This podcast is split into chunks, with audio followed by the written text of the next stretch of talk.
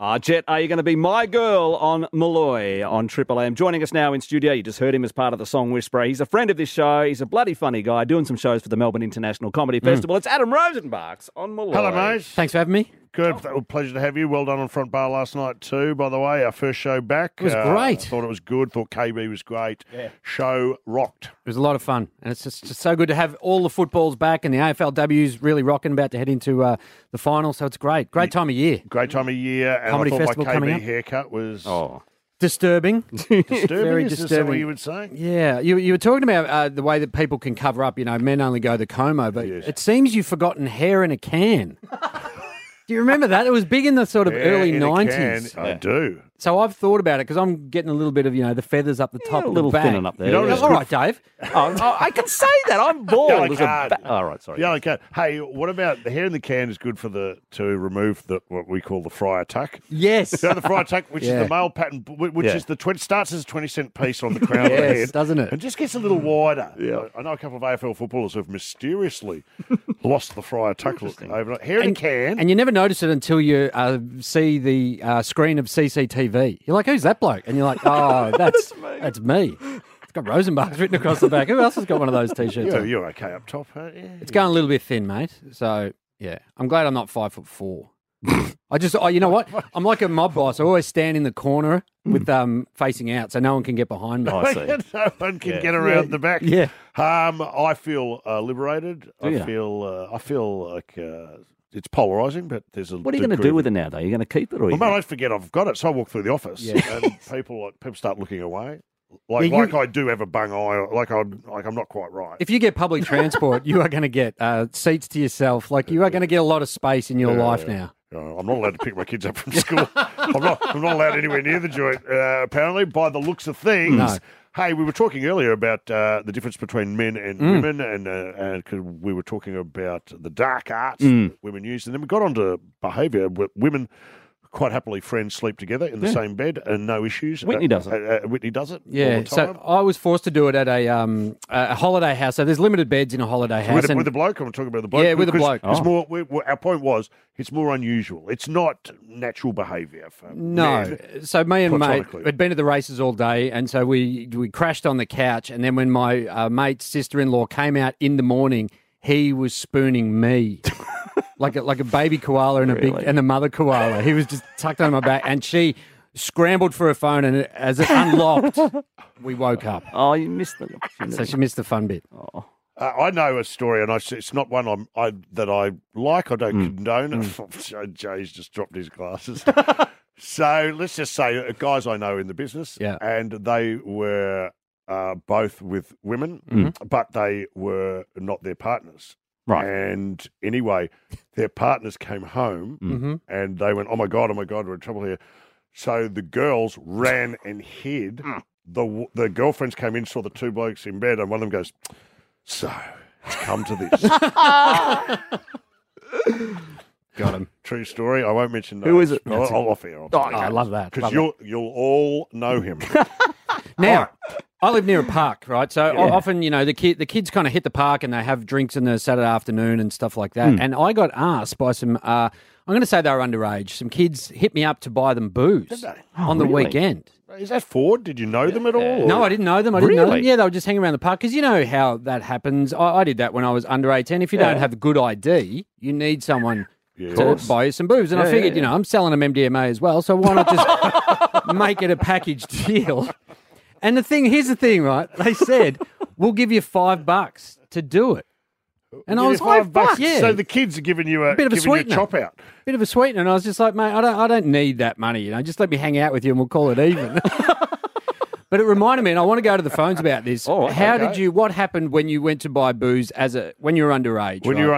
Hmm. you're underage, not now. Don't ring up now if you're thinking of doing it. No, But no. If you when you think back to your childhood, one triple three five three. So when I was 16, Yeah. I went to buy booze and it was we stood at the front of a bottle and it was a drive-through bottle and we picked this car and we could not have picked a worse car to get these guys to buy us alcohol. It was two guys in this beautiful white HK Monaro with the Oh, black gills on the side. Jeepers. And we said, Can you get us a six pack of Jim Beam and Coke? And their eyes lit up. and we were like, Oh, that means they're going to get it for us. And they're like, No Ah. Yeah, worries, yeah. boys. And we handed over our hard earned. Yeah. And we stood on the other side of the bottle Waiting. And they did the biggest burnout as they laughed and said, Good on you, fellas. See Thanks ya." for a great weekend. And took off. One triple three five three. We'll come back. We'll tell you our stories. It is Malloy on Triple M. Adam Rosenbach's with us. Got some shows coming. Dates in just a moment. Look, We're taking your calls. But uh, Rosie, you've put the question out there. When you were young, we're not suggesting anyone do this. Hmm. No, not at all. Kids do this, but we're talking a historically when you were young, way back when. Yeah. How did you purchase your alcohol when you were underage? The callers are locked up. Chris, what'd you do, mate?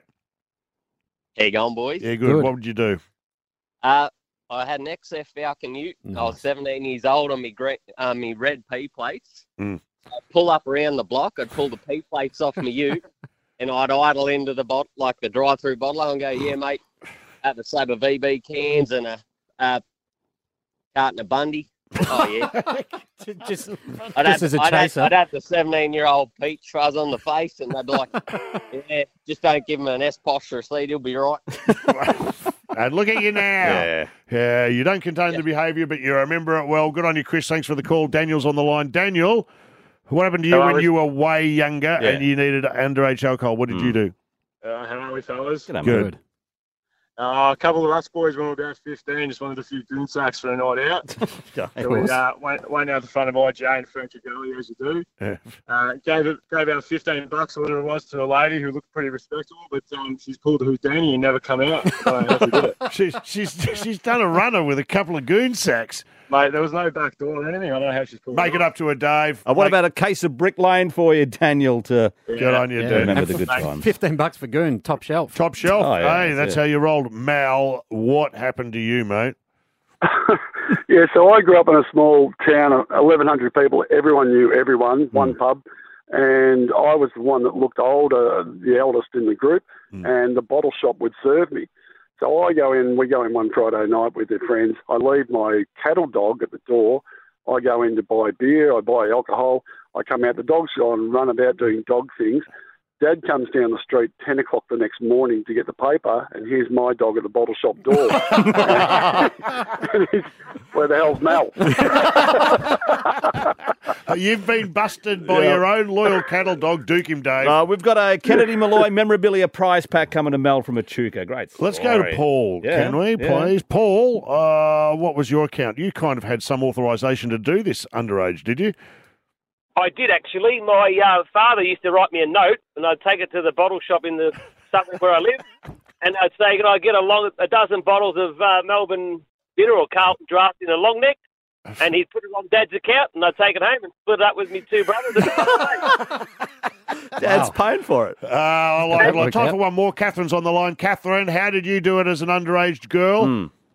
Well, we did as a group of us. We didn't have um, we had a vinegar where you weren't allowed to go to the bottle load, so we thought, well, to get around that no ID, they surely wouldn't ask us for ID if we drove the car. so mum and dad were out. We thought, well, we'll just take the car for a bit of a bit of a run. Why not? It did take us an hour to get out of the back to drive to the back out of the driveway, um, and it was probably only a 15 minute long driveway.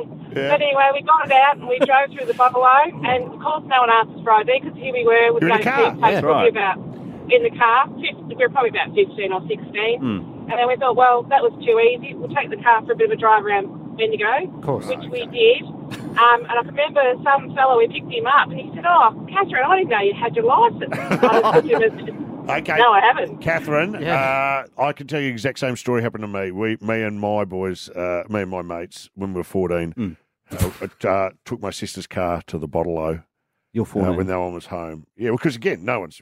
The Yeah. guy goes, Can I see some ID? Mate, we're Mate, we're- driving. yeah, of course I got. it. And one of us had our ass out the window at the time. you'd think you'd play a low profile, wouldn't you, when you're 49 kids? And I'll tell you how we got busted. We got a neighbour called Connie Hammond, who was, let's imagine, Mrs. Jessup. Oh, yeah. And she knew my sister wasn't home and she saw the car go past.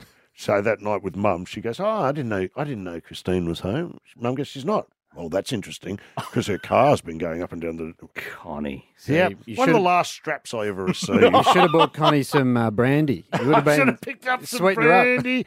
Hey, you've got shows Yes. on which we've got to get to. Here we go. Imperial Hotel in Melbourne. So next Thursday, Rosie will be off. there, and Sunday, the 4th of April as well. Go trybooking.com. Uh, Yeah, so uh, if you if you want to come along, also don't forget there's half price flights from the first of April. So if you anywhere else in the country, get your get your ass Yeah. to Laverton. All right. Definitely. Come down. Well, that's it. And if you've you've started again. Yeah, I'm, Any I'm back mates have into been doing it. You know what? stand-up? I had a mate who did stand up, and this is in a, a country gig, and this is how bad it went. The Mm. person's side of stage, because it was one of those ones where you could bring your own food and bring your Yes. own drink. And the person's side of stage said he was going that badly, you could hear someone peel the foil off a dip. Ringing